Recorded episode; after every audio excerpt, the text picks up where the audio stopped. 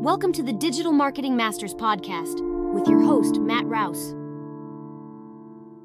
Back to Digital Marketing Masters, and I'm your host, Matt Rouse, and my guest today is Peter Sena. How you doing, Pete? I'm doing good. You said Peter. I was like, oh, Oh, am I in that's trouble? I'm like, that's right. Peter Sena, you get back here right now. I'm like, stop messing around with that AI. Amen. So, Uh, you have a podcast called Forward Obsessed, as well as I believe a newsletter. I do. Um, I do. I really wanted to chat a bit about the idea of being future obsessed because I can't believe I think it's Henry that we met through. Yeah. And yeah, and and he sent me some information. He said, "Oh, you'll probably like talking to Pete." And and I was reading through some of it and I was like, "I am completely future obsessed." Right? I think I actually have a futurism book on the shelf like behind me right now. So, I wanted to ask you just for our listeners, what do you mean when you say future obsessed? Yeah. So Forward Obsessed is this is a moniker that for me has been a big part of my journey as an entrepreneur, as a designer, as an engineer. And what I what I mean when I say forward obsessed is I believe that growth happens at the edge of our comfort zone. And that if we just settle into the status quo and just keep doing things a certain way, we don't get to evolve. We don't get to grow. So when I say forward obsessed, it's always looking at where are we at right now and where are we headed into the future and forging our way into the unknown. And when I say unknown, I mean the things that we don't know, right? The things we haven't experienced yet. And I really believe that experimentation and being a lifelong learner is really the way to unlock the most happy and fulfilled life. And that's ultimately what I mean by forward obsessed. And I can go much deeper down that rabbit hole if you want, Matt, but that's sort of at the most succinct version of what I would say what, what it means to be forward obsessed. Right. Absolutely. talking about future or forward, I could hypothetically go back in the editing software and change it from future obsessed to forward obsessed, and no one would know the difference listening. But now that I've said that, I'm not going to change it just so that we can talk about it.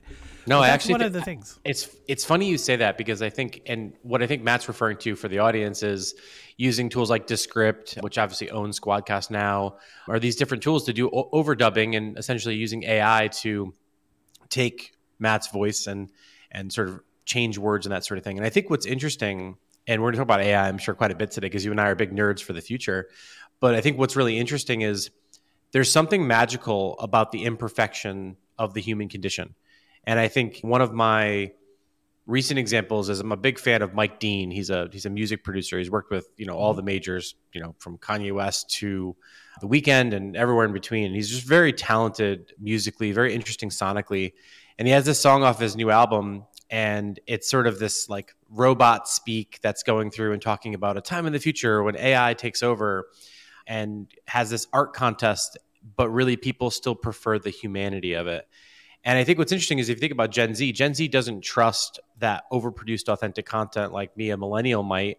And they actually prefer the the selfie style, raw, authentic type of content. So I think it's the mistakes. It's tripping up and saying feature obsessed instead of forward obsessed or future obsessed that I think people appreciate because then they say, you know what, this Matt guy, this Pete guy, they're not perfect, right? They're not these sort of auto-tuned, you know, fake perfect things. We've got blemishes, you know, we've got some wrinkles, we've got some stuff, we make some mistakes.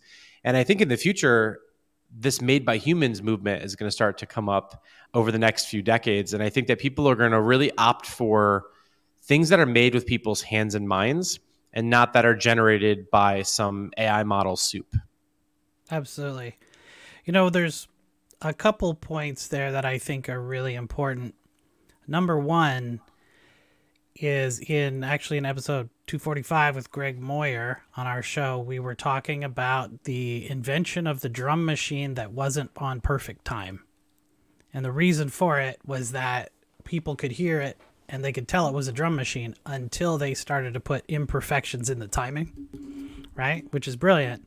And I think those imperfections are going to come out in the future of your digital avatars and voice systems, right? They'll have voices that crack sometimes or that, you know, aren't exactly right or they'll put lip smack movements in them and and sounds and stuff. But I think the other important thing that you hit on and uh, this is a prediction also and obviously you and i have predicted the same thing but we've never talked about this in the past the idea is that the pendulum kind of swings both ways so the more the the the more fake content there is and the easier it is to make, the more people are going to want something that is identifiably real and human. Yeah, 100% agree. But now that does not mean that there's not going to be a crap ton of stuff made that's fake. Yeah, and it gets into the bigger question is like what does it mean to be fake? You know, it's that's a whole other rabbit hole. Right. When I say fake, I just mean not made by a human. Yeah. Right. And uh, you know, there's not terminology made for this stuff yet, right? Yeah. It's um, definitely a new frontier for sure. It is. And like I was looking at the I was going to say the alpha version, but the beta version just came out a few days ago of BHuman. Mm-hmm. That's the, you know, the character avatar generator where you basically record a video of yourself and then you can feed it text and feed it your voice and then it will simulate your voice and your video at the same time, and you can do it with an API. So it can be done on the fly. It can generate, you know, you can generate the use case would be to generate if you have a thousand people on your mailing list, you send a thousand different videos and each one is customized for each customer out of your CRM system, something like that. I think there's endless amount of use cases for that. And that technology is only going to get better. And the beta version, like I was saying, that I just saw, if you watch it for a while, you could tell. But if, if it's just a clip, like it's 15, 20 seconds kind of thing, and you're not expecting it, it's not noticeable, right? Yeah. Like you wouldn't be able to tell the difference between this and that. Yeah, no, for sure. And I think, you know, what you're referring to really is this idea is have, have we crossed the uncanny valley, right. right? Which is this concept of like, can we, can humans detect the difference between humans and something that's cr- entirely created by AI? A good example is if you've, while I only believe that there are two Matrix movies, even though technically there's four, I'll let the audience figure out what I mean by that later. But the, the new Matrix movie, Matrix Four, obviously Keanu Reeves has aged quite a bit, right? He can't kind of do the mm-hmm. same kinds of things he can do when he was, you know, in his twenties. And in when they use the Unreal Engine, sort of MetaHuman, Unreal Engine, you know, digital production, it looks just like Keanu, and you know he's doing all the kinds of things that you'd expect from him in that first Matrix movie with all the glorious special effects that you'd expect. But I see these digital productions now from you know different new Star Wars Disney stuff that's coming out or whatever, where what's possible now using these different kind of gaming engines is really where they came from is really prolific. You know, we're talking about recording people in front of you know virtual screens and LED screens and and then saving time in post production, right? Not not having to go and key out and green screen out all this extra stuff. So I think, you know, what's interesting is the two industries that always seem to move the fastest is the porn industry and the movie entertainment industry. Right.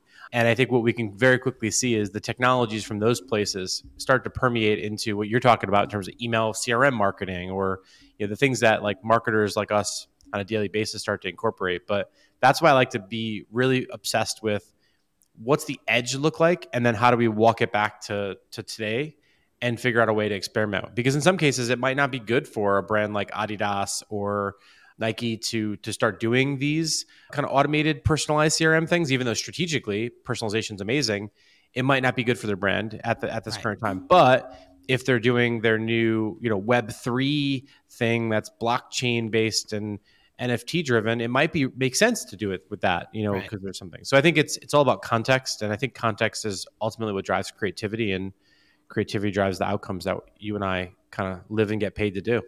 That's right. I used to work at Nike, and I can tell you, I would say 99% likely is what they've done is found a group of people that are interested in having a digital avatar of someone sent to them with personalized content intentionally so that they can test it. Right? Absolutely. But they're finding a willing market to test it on. And that Absolutely. is actually a good kind of a good rule for people when you're going to do that is you know find a group of people who are your test market but are also willing to be your test market right?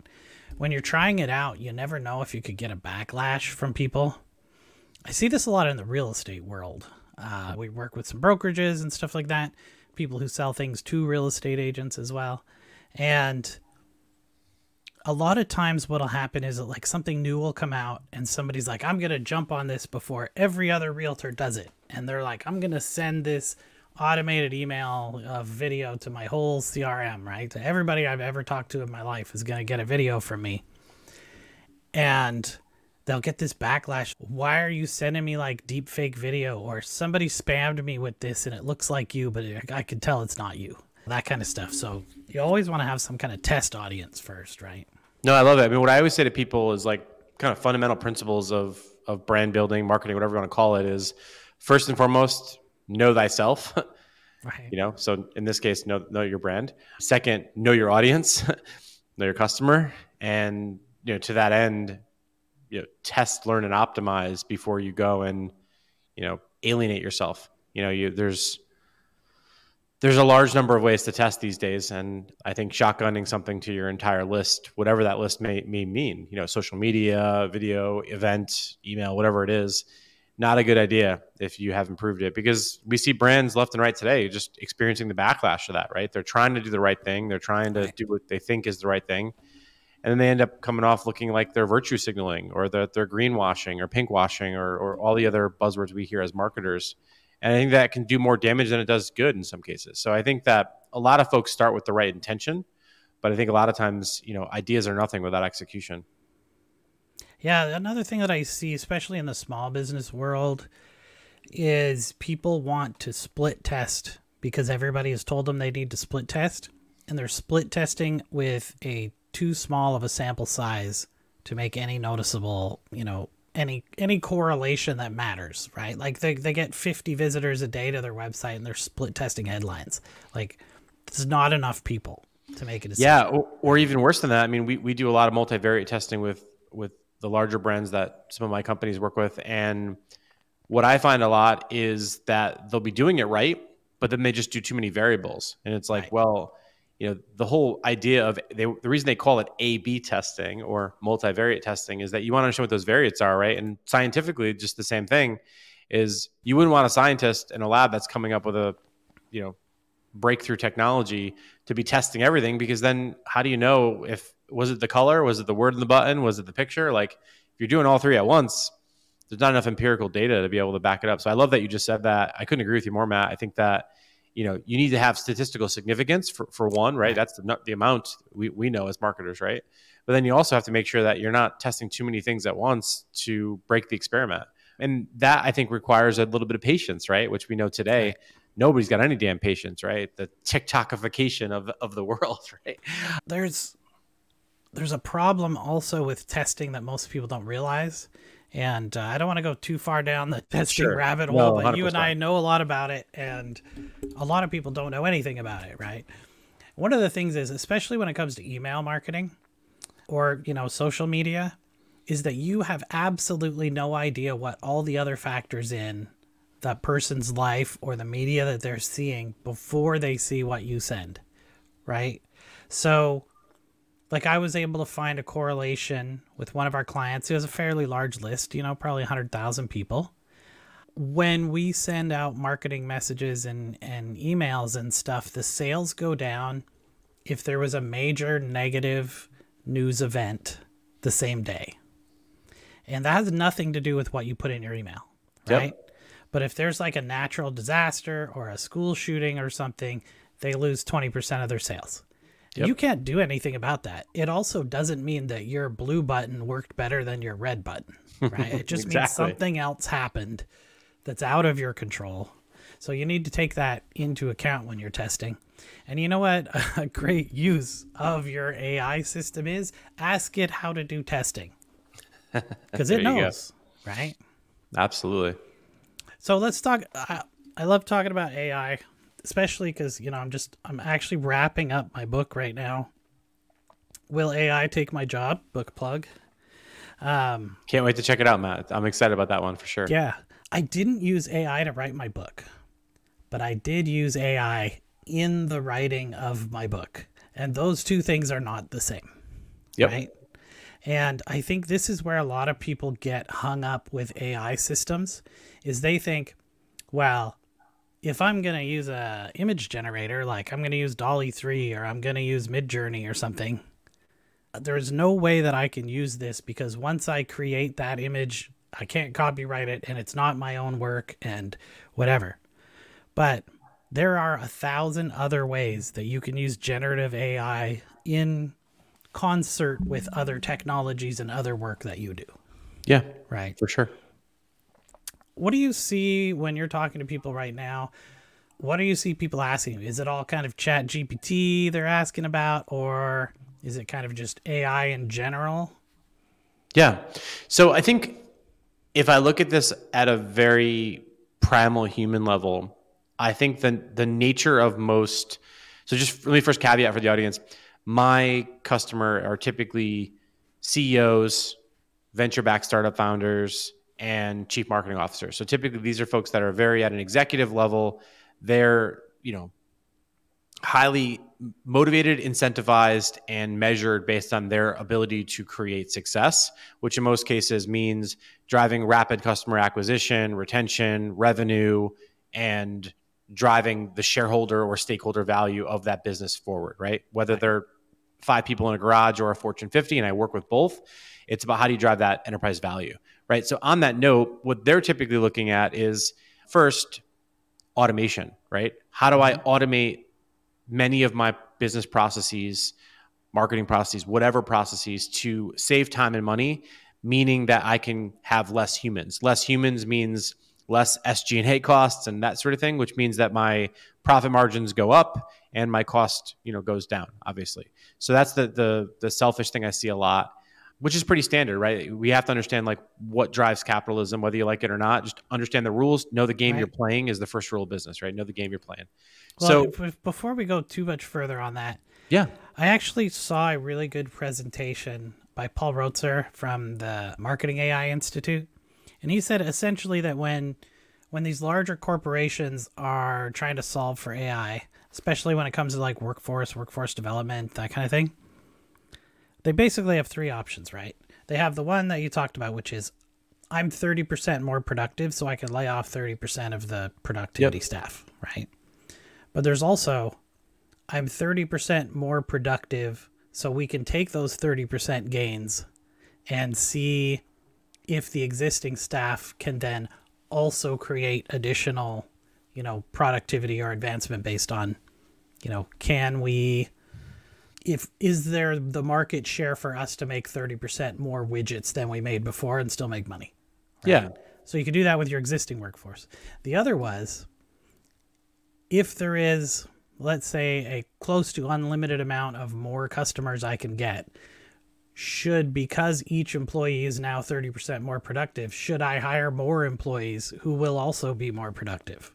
Right. So you can actually decrease, keep it the same, or increase your staff, but it's kind of dependent on the the structure of your product or service offering. Yeah, and I think I I love a lot of that stuff and spend a lot of time and energy in those kinds of conversations with board of directors and executives and and think tank style places like you're talking about or institutes if you will. I think when we think about automation, automation is not always with the pursuit of cost cutting. In some cases it's also about how do you drive additional effectiveness or in many cases we know automation is what made many of the modern comforts and luxuries that we are afforded possible right, no one complains when they order something and they get same day or next day delivery from amazon right? So for every person that's out there that's complaining about ai typically people are complaining about ai because it's taking their jobs but they never complained about it when it took somebody else's job so that's a very primal kind of selfish you know fear versus greed kind of mentality in, in the human experience but on that note, let's move past automation. Let's talk about augmentation, which I actually think is probably where we're at right now in the AI landscape. Is it's much more about augmentation than it is about completely sort of replacing or or automating um, the need for a human. So when I think about the current state of generative AI, um, obviously we can use generative AI in the most basic construct. You know, pictures, words, videos. You know, many of the other things you mentioned, tools like Midjourney and DALL-E, which are really great for image creation, so text to image you know we're using we're using text to code now text to video there's lots of other ways to to use ai what i think is really interesting and provocative about ai is the way that we can augment our ability to do things so as a marketer where i spend and a storyteller where i spend a lot of my time our ability to use these base models. And by base models, I mean the large language models. You know this Matt, but the audience mm-hmm. might not, so I'll just cover it briefly. We've got you know the Open AIs, you know, whichever everyone's aware of what that does. You know, OpenAI is the company behind DALL-E and behind ChatGPT and the many other APIs they offer, Whisper for, for text transcription, all that sort of thing. They have a suite of different tools. They have a base large language model that we can tap into. We can also build on top of those models with fine tuning um, and really kind of personalized, customized to our own data sets. So I'd say like OpenAI's got this big data set. Facebook's kind of in the game now. So they've been a lot of open source model development. You, know, you got the image based models like Stable Diffusion, where they release the, the open weights where anybody can just download it. You can do this stuff now on a laptop. You don't need a crazy right. cloud environment. So I think what's happening now is we're democratizing these technologies, which previously cost millions of dollars to create, and now anyone can use them. And then obviously there's the easy way, which is where you can all go on and get a free ChatGPT account, or you can sign up for Copy AI or Writesonic or Jasper or the 50 million other ones that do basically the same thing, which is they're going to remove a lot of the complexity for you as a user. They're going to create a couple of like widgets and buttons where they'll interface with these base models and they'll kind of give you the best solution. I know Jasper, you know, promotes the fact that they use multiple models, Claude, mm-hmm. et cetera, um, and they give you the best answer, right? And I think why that's relevant for the audience is how you can augment yourself. Like Matt was just saying, is I'm sure that typically Matt have, would have to go out and hire a proofreading service. Well, just using ChatGPT 4 as an example or Claude with their 100K context limit, meaning you can dump a bunch more in there in one ask, you can be a great proofreader and not need for someone to do that. That's typically a task that would be required by a human. But now, whether it's using a tool like a Grammarly or pumping a bunch of content through one of these AIs with some smart automation that Matt and his team have built, I think that's where we can start to augment ourselves. But I think what's really powerful for me is when we look at like as marketers, we've got our greatest hits when we look at some of our greatest hits, we can train these AIs and these models on those greatest hits so we can create more great hits. And then what that lets us do is experiment and test more. And hopefully you're testing the way that Matt's talking about testing and not the way that that's, right. Matt's suggesting you don't. And that's where I get excited. So I think that it's a bit of the wild, wild west, right? We're absolutely running into issues right now with bias, privacy, ethics, security, and then certainly copyright, which, you know, again, when you have the New York Times threatening to sue OpenAI, and you know, word on the street is if they were to win, OpenAI would have to basically flush ChatGPT down the toilet and start over, right?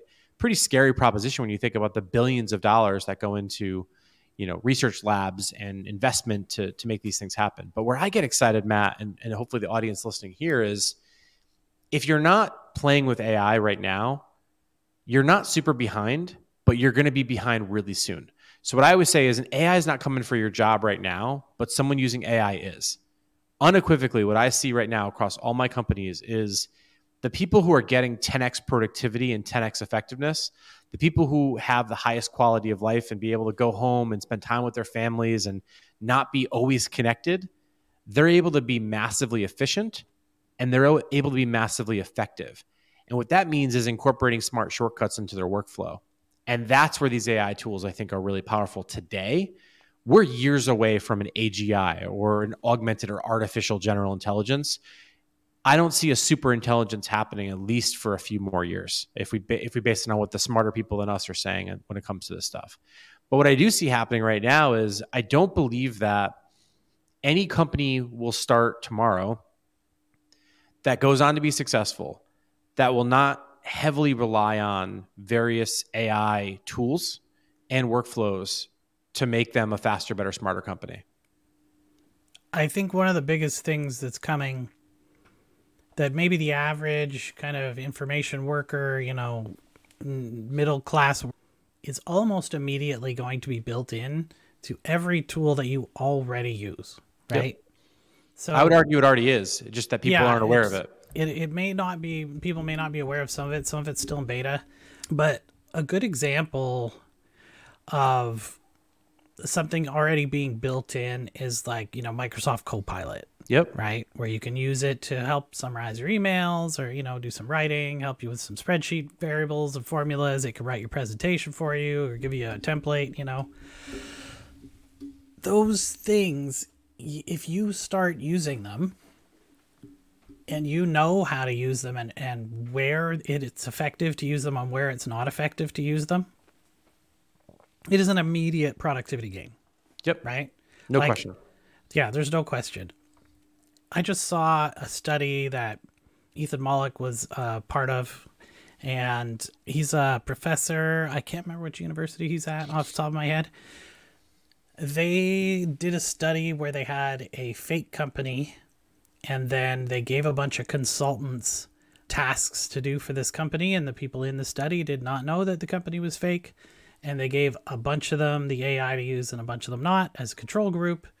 And in some cases, some of the consultants were as much as 70% more productive with the AI tools. There's zero question. I mean, you can you can look at from Harvard to Wharton. There was a recent study where they people were basically saying, okay, ChatGPT is not capable with GPT-4 of coming up with good ideas. It's capable of all these other things, but it, it can't generate ideas. And they actually defunct that. And what they were able to do is they realized that a bunch of, I believe it was Wharton MBAs, got smoked. And the quality of ideas, the volume of ideas, and the speed of ideas was dramatically far increased, right? And what we can see right now is that the if when you test an AI on a standard IQ test, it's already like I believe it. I think it's at or exceeded Einstein's level of IQ, right? Which we know is, you know, ridiculous. It's high. yeah, it's really high. But I think what what these machines can't do yet is, you know, even with the reasoning engine that's built into some of the really good, you know, like Claude two or with GPT four, it's good, but it's not yet quite as capable as you know the the meat computer between our two ears right, Right. yet.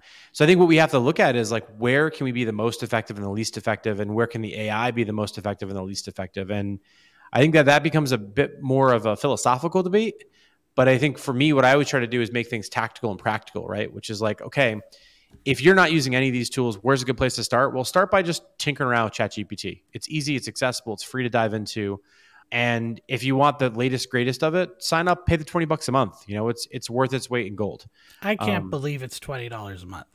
Like I would pay two hundred dollars a month to use GPT four. Like think I about just- the business model though matt right so I what get it, but I'm like I'm just like, oh my god, twenty dollars a month, and you can have the most powerful AI tool that's ever been invented by humans.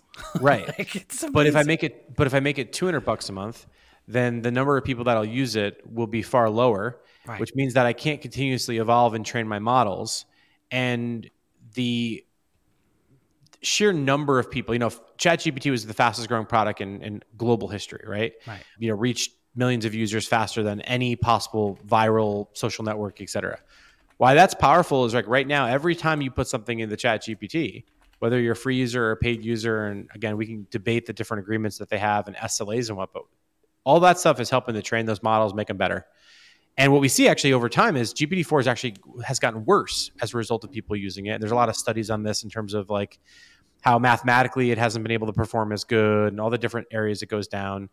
And a, lo- a lot of things that excite me is that they're also getting us hooked on the drug. So one day when Yeah, they do make it two hundred or two thousand dollars a month, what's going to happen is you and I are going to shell out that cash happily and not even think twice about it because we will be so hooked on it. The same way that I'm so hooked on popping my calculator open if I'm you know in a complex meal and trying to pick up the tab and can't calculate twenty something percent on a on a tip.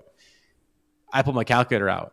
But I can't remember a day where I have not pulled out and used ChatGPT or Perplexity, which if you're not familiar with Perplexity for the audience, I know Matt, I know you are, but the you know for the audience here, Perplexity is basically Google on steroids with generative AI. Google actually has an investment in that company. Mhm. And what I always say to people is if you're getting back answers from ChatGPT, you damn sure better run that through Perplexity or another thing and check your footnotes because when Yeah. because ChatGPT is basically autocomplete on steroids, right? So Matt's obviously smart enough to not use the research that he put in his book straight out of ChatGPT. That should be like a T-shirt, straight out of GPT. That's right. I Um, actually saw people wearing that shirt. At Did you? booth. Yeah, the Jasper people had that on shirts at the uh, AI convention. Oh, that's God. amazing. I didn't see that. That's fantastic. But yeah, so I think it's it's a powerful thing again for anybody that wants to like nerd out on this stuff. I know, you know, you're posting about it, I'm posting about it, but I think it's really prolific and I and I hope that answers the question and adds value for your audience. It does, you know, and I was well, I was listening to This Day in AI, which is kind of a developer AI podcast, which is also really good, by the way. And you don't have to be like too techy to listen to it. You might, you know, a few things might go over your head if you're not a developer, but for the most part, it's it's pretty digestible. But they've been testing with Llama 2. They've essentially hacked Llama 2 to take the guardrails off. And then they have another one where they're trying to put more kind of security in place. Was that The was that the one where they constrict it, you could ask Llama 2 like about how to commit suicide or something and it helped you tell, tell you Yeah, how it'll do it? just cheerfully tell you whatever. If there's no guardrails on it, it'll just tell you whatever you want to know, Right. regardless of what it is. Yeah. But I saw that like posted on like one of those like I think it was Ben's Bites or the Neuron or something. yeah. one of them was reading that. I was like, oh man, this is scary. Yeah, the like- Neuron is a really good newsletter, by the way, if you'd like to keep up with AI. Yeah. Uh, so, anyways, the more guardrails that are put in place, the worse the responses of the model are to questions completely unrelated to safety. So, I think what's happened with GPT 4 is that they've said, okay, we found some other ways that people are like hacking the model or they're doing prompt injection or, you know, whatever it is and these are safety concerns. So they're putting those restrictions on. And when you put the restrictions on, it makes the model worse at other things. But that said, it is still like far and away better than almost every other AI at almost everything, with the exception that I think Claude 2 is a better creative writer. I think it's better editor. I agree. It's also a hell of a lot easier to just pretty good too. jump it in there, right? You know, like you could probably fit your whole, you could probably fit three of your books in in one call to Claude Two, but like you'd have to chunk chunk that down if you're trying to use GPT four. You know, if you're Right. if you're not using the AP, API to do it. So it's yeah, no, we, clearly we have a lot to nerd out about. Yeah, I think I think that what you said about augmenting yourself with AI is super important because someone else who does what you do or has the same function in their company as your company or whatever it is, whoever your direct competitor is, if they're using it and they become more productive every month, week, day, whatever amount of time frame you want to look at that they're more productive, they're getting ahead. And the Yep. faster they get ahead, the more likely it is to impact you. Right? Amen. Yeah, I couldn't agree with you. I mean, it's it's also like the way I like to think about it is it's inertia, right?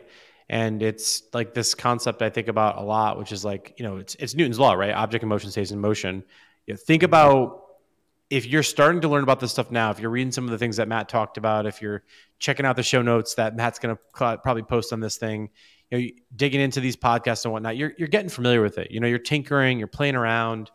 You know, you maybe don't even have to use it necessarily for for work stuff. You know, one of the things I use ChatGPT for a lot is meal planning and meal prep, and I use the plugin for Instacart to be able to order food and stuff. Right, so it's it can be used for a million different things, right? From love poems to you know to legal jargon. It's it's powerful. But imagine trying to get going on this two years from now. Imagine when you're applying for your next job or you're starting your next company and you find yourself in a situation where everybody's already on these tools, right? It would sort of be like you trying to have a person who's entering the workforce that's never used a computer or a smartphone. You're going to be significantly behind. So, what I think we're trying to say here, folks, is that it's not about like getting wiped out and, and ending up on the unemployment line tomorrow. What it's about is understanding that this technology is not going away, right? Some people think, oh, like the crypto crash made crypto go away. Well, crypto's not going away, but you're just hearing about it a whole lot less. AI is not going away, and you're going to continue to hear about it because it's permeating its way into every single process, every single platform, and every single aspect of life that we know of. Right? Every single The- every single thing you think of, and I can I can get nerdy on that. I can get nerdy on that. well, it. the, but the yeah, you were mentioning about crypto. yeah, I hear this the same. We'll call it a complaint. I get it on LinkedIn a lot. Somebody's going to DM me. They're going to be like, "I don't know why you're talking about AI all the time. It's the same as crypto and metaverse crap and blah blah blah and NFTs." And I'm like, "This is not in any way the same thing. Nope. This is like, it's more like the industrialization of factories or like the invention of the steam engine. This is AI, AI is the fifth corner. industrial revolution. Make no mistake about it. One Absolutely. thousand percent. If you look at Industry 4.0, which is about cobots and robots and automation, I would argue that already implicitly states AI because you can't have any of those things without machine learning and complex, you know, data, which is in fact AI and you know beyond algorithm. But then when you have like the fifth industrial revolution, it's where I would argue that the true fifth industrial revolution will probably be when, when we're coexisting with AGIs. But but in plain value, I, I agree with you. It's it's it is the most prolific technology that we have seen in our lifetimes, and it is the most prolific technology that we will see in our lifetime. And how that technology is then applied and utilized, we're going to continue to see just groundbreaking things happening every few months. I mean, Matt, you just opened up this conversation by saying you're going to do my intro with AI and it's entirely automated, right? Afterwards, it's going to save you time, but more importantly, most people won't even know the difference because you're smart and you know how to use these things. And they're only getting damn better. I would argue my two year old son, by the time he's 10 years old, I'd be arguing he can design his entire feature film with his favorite characters in a couple of taps and by talking or thinking or whatever to his particular taste, whatever that is. You know, I think the the possibilities for entertainment, value, utility for for humans is going to just completely be traversed. And if you look at the right papers and you, you dig into the data like Matt and I have, what you'll find is that the only jobs that are safe from AI for the next decade are like stonemasons and you know other plumbers and things like that. Every other job that has a knowledge working component to it is 100% being displaced. Not replaced. Yeah, the, not replaced. I want to be clear. Not replaced, right. but displaced. Until the autonomous robots get here until the autonomous robots that can do it all get here. I think we're a little far off from that. Some of the things I always love to watch is the the Boston Robotics thing where all the machines are, right. you know, fucking up. But but yeah, man, this is this is great. I hope this is what you're looking for. Yeah, I think man, we have got some amazing stuff coming down the pipe whether you're an information worker or you're the CEO of a big company, you need to be able to solve for this. You need to be able to at least start tinkering with AI and discovering what it can do and then looking at what are those redundant mundane kind of tasks and things that we can we can use this for to save ourselves time so we can do other stuff that we want to do right? Or you know just work more efficiently. It's up to you what you do with the time you save. So the forward obsessed is the podcast pete and if somebody wants to reach out to you what's the best way for them to do that? I'm pete Sena on most platforms. I I'd say just go to petesena.com if you want to kind of find out how to contact me. All the the buttons and the clicks are there. And if you just do a search for Pete Sena, I'm on LinkedIn, Twitter, Medium, etc. And yes, I said Twitter, and I'll never stop saying Twitter. So screw you, Elon. Right. And I hope to hear from folks. I mean, again, I'm I'm pretty active on these on these things. I read about this active in my newsletter. It's 100% free. I'm not going to try to sell you anything, and would love to like see how we can keep doing cool stuff and making the world a better place. He should have just called it Twitter X. Just saying. If you want to change the name to something, just leave the Twitter in it. Just put an X on the bird. I like that. it's almost right, like we almost like we do this, right? That's right. It's like we do this for a living. I appreciate you coming on the show and, and sharing your knowledge with us. And man, interesting times we live in these days. Amen. I'm looking forward to checking out the book. I'll talk to you soon. Remember to tap like, subscribe, and follow to never miss a show.